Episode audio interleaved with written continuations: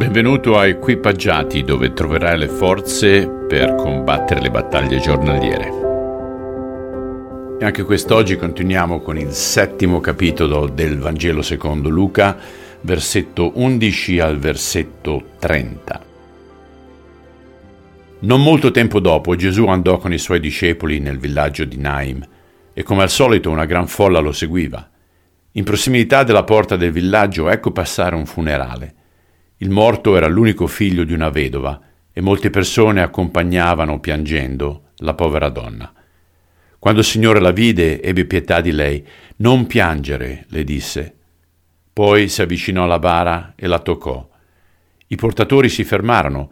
Ragazzo, disse Gesù, sono io che te lo dico, alzati.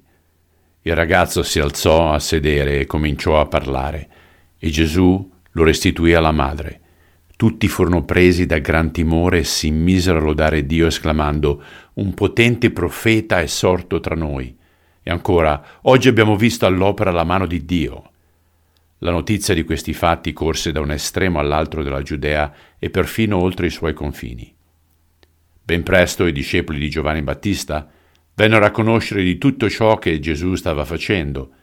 Quando lo riferirono a Giovanni, questi mandò due dei suoi discepoli da Gesù per chiedergli Sei davvero tu il Messia che devi venire o dobbiamo continuare ad aspettarlo? I due discepoli trovarono Gesù che stava guarendo molte persone dalle più diverse malattie. Risanava gli zoppi, i ciechi e cacciava gli spiriti maligni. Quando gli riferirono le parole di Giovanni, Gesù rispose Tornate e raccontateli tutto ciò che avete visto e udito quest'oggi.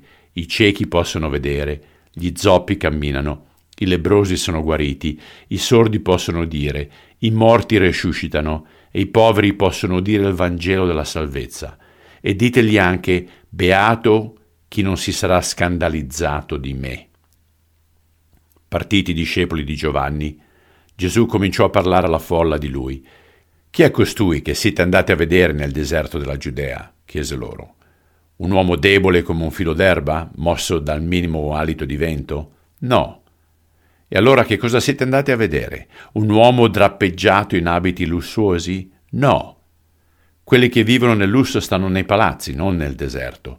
Allora che cosa siete andati a vedere? Un profeta? Sì, questa è la risposta giusta. Anzi, egli è più di un profeta. È quello a cui si riferiscono le scritture quando dicono ecco manderò il mio messaggero davanti a te per prepararti la strada. Fra tutti gli esseri umani non ce n'è mai stato uno più grande di Giovanni.